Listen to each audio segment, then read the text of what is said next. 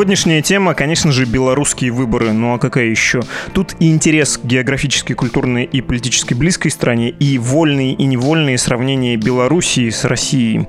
Вот тут в самом начале выпуска, по идее, можно было бы дать какие-то характерные звуки из Минска, ну или любого другого города Беларуси, где в воскресенье вечером после выборов начались протесты. Как толпа скандирует, как сирены воют, или как силовики действуют, а мужики говорят, ой, смотрите, наших бьют и идут драться с ОМОНовцами. Ну а еще для создания атмосферы, для какого-то эффекта, наверное, были бы уместные звуки взрывов световых гранат в Минске. Но давайте обойдемся без спецэффектов. Тем более, что о происходящем можно получить представление по текстам, снимкам и видео, например, на «Медузе».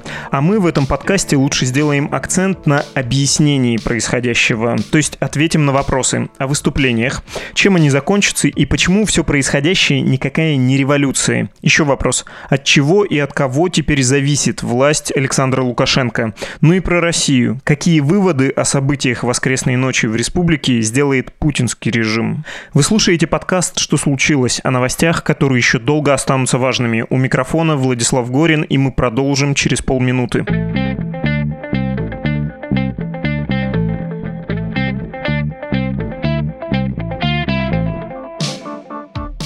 Следите за новостями, которые еще долго останутся важными в любой точке города с новым Volkswagen Polo. Одна из особенностей нового поколения модели – мультимедийная система, доступна уже в стартовой комплектации. У нее экран 6,5 дюймов и 4 динамика. Теперь слушать любимые подкасты и музыку в новом Polo очень удобно. Можно легко подключить смартфон через интерфейс App Connect и управлять приложениями и контактами с помощью сенсорного экрана системы. Кроме того, в комплектации Exclusive доступна цифровая приборная панель, которую вы сможете настроить под себя. Дисплей с высоким разрешением и диагональю 26 см заменяет привычную панель инструментов и спидометр. Теперь все, что нужно, перед глазами. Подробнее об особенностях нового Volkswagen Polo и вариантах комплектации читайте на сайте volkswagen.ru. В общих чертах о происходящем в Беларуси. Многолетний президент страны Александр Лукашенко впервые столкнулся с серьезным недовольством людей. И выразителем этого недовольства стала кандидат на выборах в президенты Светлана Тихановская. Вообще-то она не политик, она жена политика, оппозиционера и заняла его место после того, как муж оказался за решеткой как раз из-за политической деятельности. Тихановскую поддержали и другие независимые и лишенные возможности участвовать в выборах кандидаты. Официально Лукашенко по итогам голосования набрал набрал больше 80% голосов, а Тихановская меньше 10%. Оппоненты действующего президента считают выборы сфальсифицированными, и именно поэтому в Минске и других белорусских городах с вечера воскресенья идут выступления и стычки с силовиками. Силовиков, кстати, много, и действуют они зачастую очень жестко, но уверенно. Ну а что касается не действий власти, а слов, то они такие. Вот примерная цитата Александра Лукашенко. Он сказал, что выборы в республике были праздником, просто те, кто решил праздник испортить, испортить, лучше засветились. Понимаю, что уже пора начать от предыстории переходить к истории, и сейчас-сейчас мы белорусскую ситуацию разберем. Но я хочу сначала кое-что объяснить, почему выпуск будет именно таким, излишне аналитичным, холодным и расчетливым. Ну, потому что мы его планировали вообще-то совсем другим. Кроме российского эксперта Максима Самарукова, которого вы скоро услышите, мы собирались связаться с белорусским политологом Валерием Карбалевичем, но из-за протестов интернет и вообще связь в Беларуси не очень, так что вместо политолога политолога сейчас на том конце отвечает вот эта вот барышня.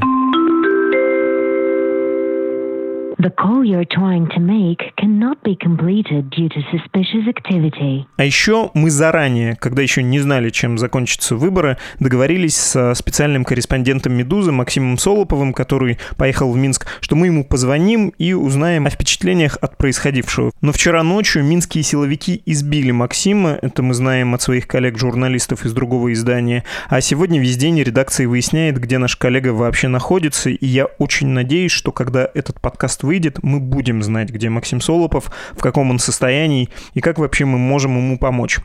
Все, объяснение закончено, так что давайте я сейчас выдохну и будем беспристрастно разбираться с лукашенковским режимом и его будущим.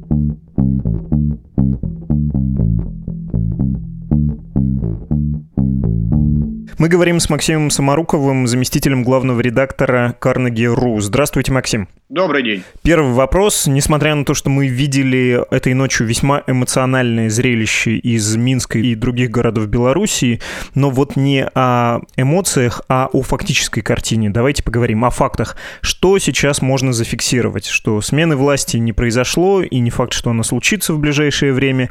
И для многих, особенно сегодня, это будет неочевидным, но режим Лукашенко устоял. Правильно? Вот если зафиксировать нынешнее состояние, что случилось предыдущей ночью и что мы имеем сейчас. Да, смены власти не произошло, потому что никакого четкого способа ее сменить не просматривалось еще даже до дня голосования. Лукашенко выиграл эти выборы, но выиграл не в смысле того, что он набрал большинство голосов, хотя, скорее всего, это тоже так, но в том смысле, что он удержал власть и никакой угрозы для него в ближайшие дни не просматривается. Главное отличие от э, украинских майданов в том, что мы не видим ни внешних сторон, заинтересованных в смене власти, ни людей из элиты, заинтересованных в смене власти, ни силовых структур, которые готовы, ну, если не напрямую перейти на сторону протестующих, то как минимум саботировать приказы по разгону. Это все было на Украине в 2014 году, это все было на Украине в 2004 году. Ничего из этого нету в Беларуси сейчас. Потому что и Россия, и Запад заинтересованы в том, чтобы Лукашенко остался.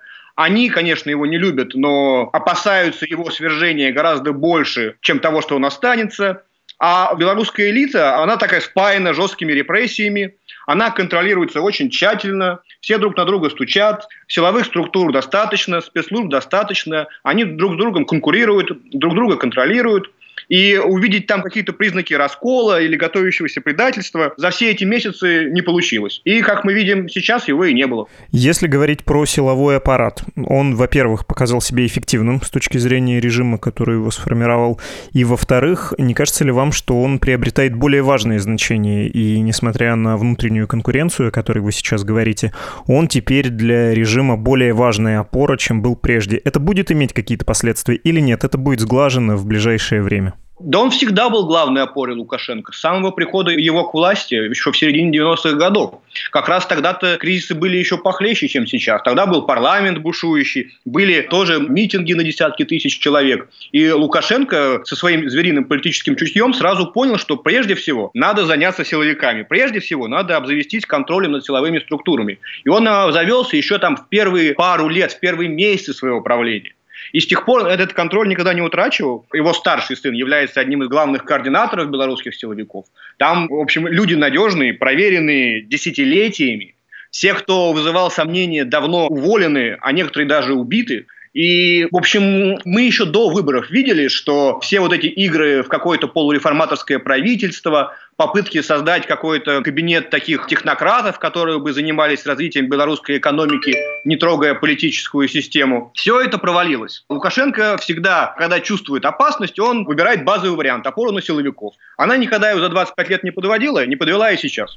И оттуда угрозы ждать не стоит. Не стоит надеяться, что, не знаю, если наивным митинговым языком говорить, полиция с народом, а если алармистским языком интеллигентских кухонь, что придет военная хунта диктата, и вот даже этого Лукашенко, ну, гражданского диктатора, сменит кто-то в форме. Ничего такого ожидать не стоит. Знаете, я его не был так уверен, что протестующие – это прям весь народ, да. Конечно, Лукашенко нарисовал себе 80%, и вообще никто там голоса в Беларуси не считает давным-давно, еще там с 90-х годов.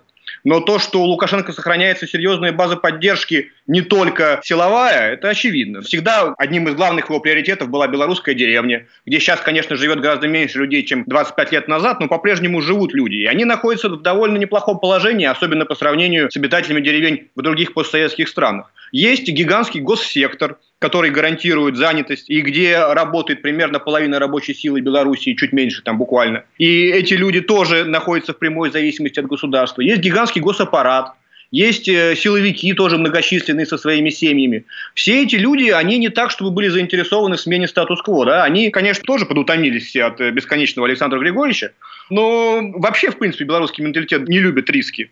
И протестующие не могут им предложить никакой четкого плана, почему им станет лучше после свержения Александра Григорьевича. Если мы посмотрим на лозунги, это в основном такие политические претензии к Лукашенко. И явных предложений о том, как сделать жизнь лучше для масс в экономическом отношении, особенно для масс сельского населения, для населения небольших городов, у оппозиции нету. Поэтому насколько полиция с народом и с каким именно она народом, тут еще не так все очевидно. С этим разобрались. Давайте про внешнеполитический фактор поговорим. Тем более, что вы уже упоминали про внешние силы, которые могли бы быть заинтересованы в смене режима. Что мы видим сейчас? Вот когда разговариваем, а сейчас на часах еще нет полудня понедельника, и Россия еще не отреагировала, но КНР, Казахстан уже Александра Григорьевича поздравили с победой. От России, я думаю, тоже будет, если не поздравление, только то... Что было. А, только, только что. что. Отлично. Ну, давайте я угадаю. Россия наверняка сказала, что э, выборы прошли, и президент Лукашенко... Ну, поздравили с победой. Я не успел почитать там подробности какие-то. Ну, наверное, там что-нибудь нейтральное, типа поздравляем, поздравляем. В общем, ничего неожиданного.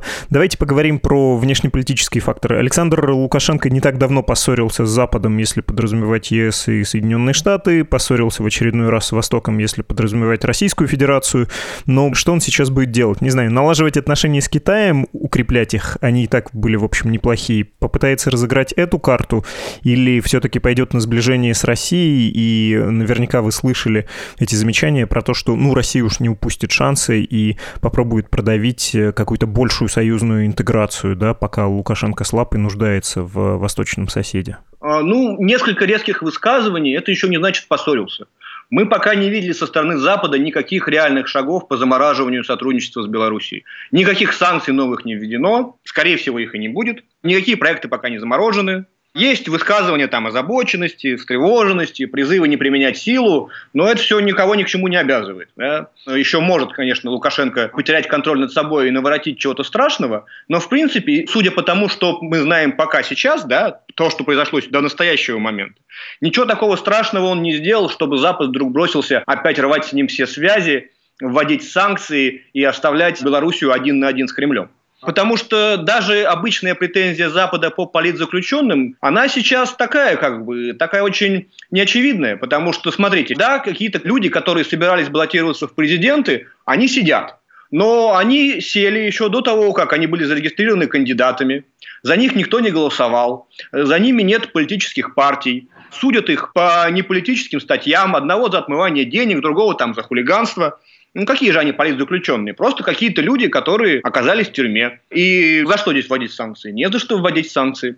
К тому же Запад последние пять лет так много работал над выстраиванием какого-то минимального сотрудничества с Белоруссией, что вот так вот взять и опять в очередной раз, да, потому что после 2010 года уже все ломали и увидели, что ничего это не дает по отношению к режиму, зато это дает к тому, что Белоруссия еще ближе становится к России. И вот опять заново все ломать, все собственные достижения, и возвращаться там на исходную точку там 2011 года, вряд ли у кого-то есть много желания. Люди работали в конце концов, им свой труд уничтожать не хочется. К тому же совершенно понятно, что ничего кроме дальнейшего еще более крепкого привязывания Белоруссии к России, новые санкции или вообще там какая-то изоляция со стороны Запада, это не даст. Так зачем же это делать? Никто не будет это делать. Конечно, Лукашенко раздражает, он неудобный. Конечно, любой другой лидер Беларуси был бы для Запада в сто раз симпатичнее, и сотрудничество сразу бы начало бить ключом. Но, с другой стороны, Лукашенко, по крайней мере, может гарантировать, что Беларусь не становится частью России, что русские танки не появляются на границе с Польшей, это уже неплохо. И с учетом того, сколько сейчас на Западе внутренних разладов между ЕС и США, между странами Европы между собой, со всеми экономическими проблемами, я не думаю, что там на Западе есть сейчас большое желание предпринимать какие-то такие масштабные мероприятия на постсоветском пространстве, типа демократизации Белоруссии или даже просто изоляции, жесткой изоляции Белоруссии. Я не думаю, что там есть к этому желание, и, скорее всего, этого не случится. У них цель как бы удержать ситуацию так, чтобы она не ухудшалась. А жесткое давление на Лукашенко, и уж тем более его, не дай бог, свержение, оно как раз запросто может привести к тому, что ситуация ухудшится, и Евросоюзу или США придется куда более активно заниматься этим направлением, чего им совсем не хочется. Отлично. Поговорили об интересах и о базовых вещах вместо внешних проявлений, вроде поздравлений с э, выборами да, из э, Пекина. Вопрос, который всегда звучит страшно сомнительно, про Россию. Имеем в виду Белоруссию, а говорим про Россию. Я к любым сравнениям с Украиной, с Казахстаном, хоть с Киргизией э, отношусь сомнительно, когда речь заходит про Россию. Это все-таки отдельные страны, отдельные ситуации, но есть ощущение, что выводы российская власть тоже сделает из белорусской ситуации. Ну или подтвердит собственные мысли. Не знаю, что Росгвардия это хорошо, а либеральничание на выборах это плохо, в том числе на губернаторских, в том числе где-нибудь на Дальнем Востоке. Вы могли бы ответить на вопрос, какие выводы из минской, из белорусской ситуации сделает Кремль? Чем нам это грозит? Ну, в общем, те выводы, которые вы назвали, они не так, чтобы неверные, да, они вполне, вполне себе рабочие. Тут просто в зависимости от того, какая цель. И этот вывод-то Кремль сделал давным-давно, и, может быть, даже раньше Александра Григорьевича. И я думаю, что тут ничего не поменялось из-за нынешних событий. Но, принципе, я большой перемены в ситуации не вижу. Да, вот все эти попытки Лукашенко свалить все на Россию, арестовать каких-то вагнеровцев, изобразить Россию главной угрозой, все это, конечно, подрывает доверие между Кремлем и Минском, но этого доверия там уже давным-давно не осталось, и подрывать уже, по сути, нечего. Знаете, эта ситуация все равно не меняет того, что Лукашенко остается самым удобным президентом Беларуси для Кремля. Он может создать сколько угодно проблем, но сам факт того, что он Лукашенко, сам факт того, что он абсолютно неприемлем для Запада, делает его для Кремля наилучшим партнером в Беларуси. Поэтому тут он может чувствовать себя, в общем, в более-менее относительной безопасности, и именно поэтому он позволял так много себе во время этой предвыборной кампании. Можно себе представить, что было бы, если бы лидер какой-нибудь другой страны обвинил Россию в попытке организации государственного переворота, как это, по сути, сделал Лукашенко, когда арестовал вагнеровцев. Да, например, какой-нибудь лидер Черногории Мила Джуканович находится в черном списке в России. Ему запрещен въезд в Россию за то, что он обвинил Россию в попытке госпереворота.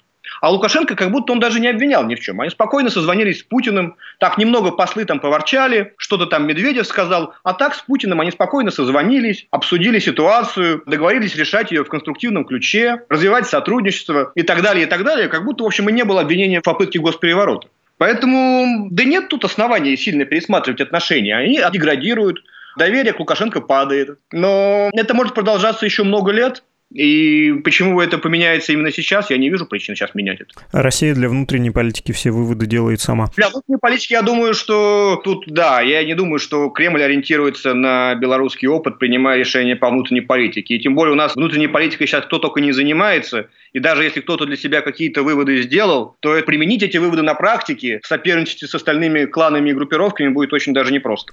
Про следующий срок Александра Лукашенко. Все-таки, несмотря на то, что из нашего с вами разговора получается, что он все еще крепок, хорошо сидит в седле, это была большая для него угроза, большой вызов, может быть, самый большой за последние четверть века. Следующий срок каким будет? Это будет постепенная эрозия. Все-таки система поняла, что Лукашенко уже не тот, и режим личной власти не такой уж, и будет постепенный переход к какому-то коллегиальному управлению. Может быть, сам Лукашенко поймет, что следующие выборы могут быть еще большим испытанием, и нужно подготовить себе более комфортный уход. Или нет, будет сплочение, Александр Григорьевич досидит до своей естественной кончины, и никаких изменений не стоит ждать в ближайшие пять лет существенных.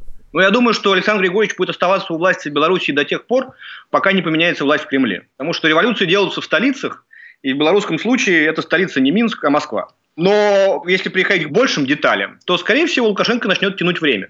То есть он будет предлагать какие-то косметические реформы, которые, ну, если у него осталась еще хоть какая-то доля гибкости да, и адекватности, то наиболее естественное для него сейчас действие – это предложение псевдореформ. Типа мы там поменяем немножко Конституцию, чуть перераспределим полномочия между теми и всеми, чтобы создать какое-то ощущение перемены, движухи и развития без э, утраты власти. Этому очень много лет может продолжаться. Да? Какие-то всякие эти символические уступки, типа давайте избирать парламент половину по партийным спискам, половину по а, одномандатным округам, потому что сейчас избирается там только по одномандатным округам, значит, в Беларуси. Давайте попробуем ввести в Беларуси партии, потому что там и партии сейчас толком даже нет. Да?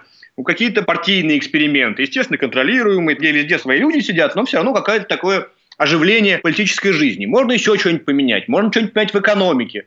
Таких косметических реформ можно придумать много, применять их постепенно и растянуть это лет на 10 запросто. И у общества будет ощущение, что куда-то мы движемся, более умеренная часть недовольных, может быть, даже и поддержит, воспримет это как шанс там, заняться переменами с помощью малых дел, да, вот такие эти подходы, которые не такие уж плохие, на самом деле имеют вполне смысл. И где-нибудь там лет через 10-15 эти косметические реформы могут даже привести к какой-то реальной перемене гораздо более мягкой, чем она была бы в результате революции или там какого-нибудь силового свержения.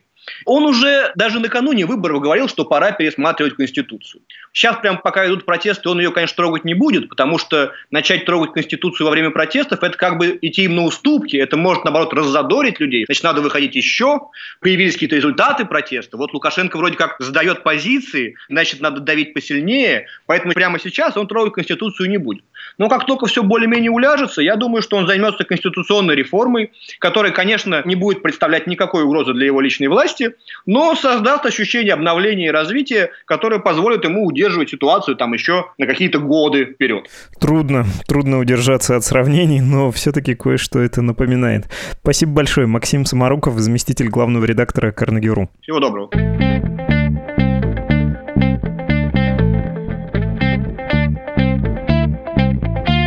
Слушали подкаст «Что случилось?» о новостях, которые еще долго останутся важными. Вы можете послушать и другие наши выпуски, например, о продуктовых контрсанкциях, которые не имеют никакого внешнеполитического и внутриэкономического смысла, но российское правительство продолжает их поддерживать. Как эти санкции влияют на отечественные ПК и на цены на продовольствие в России.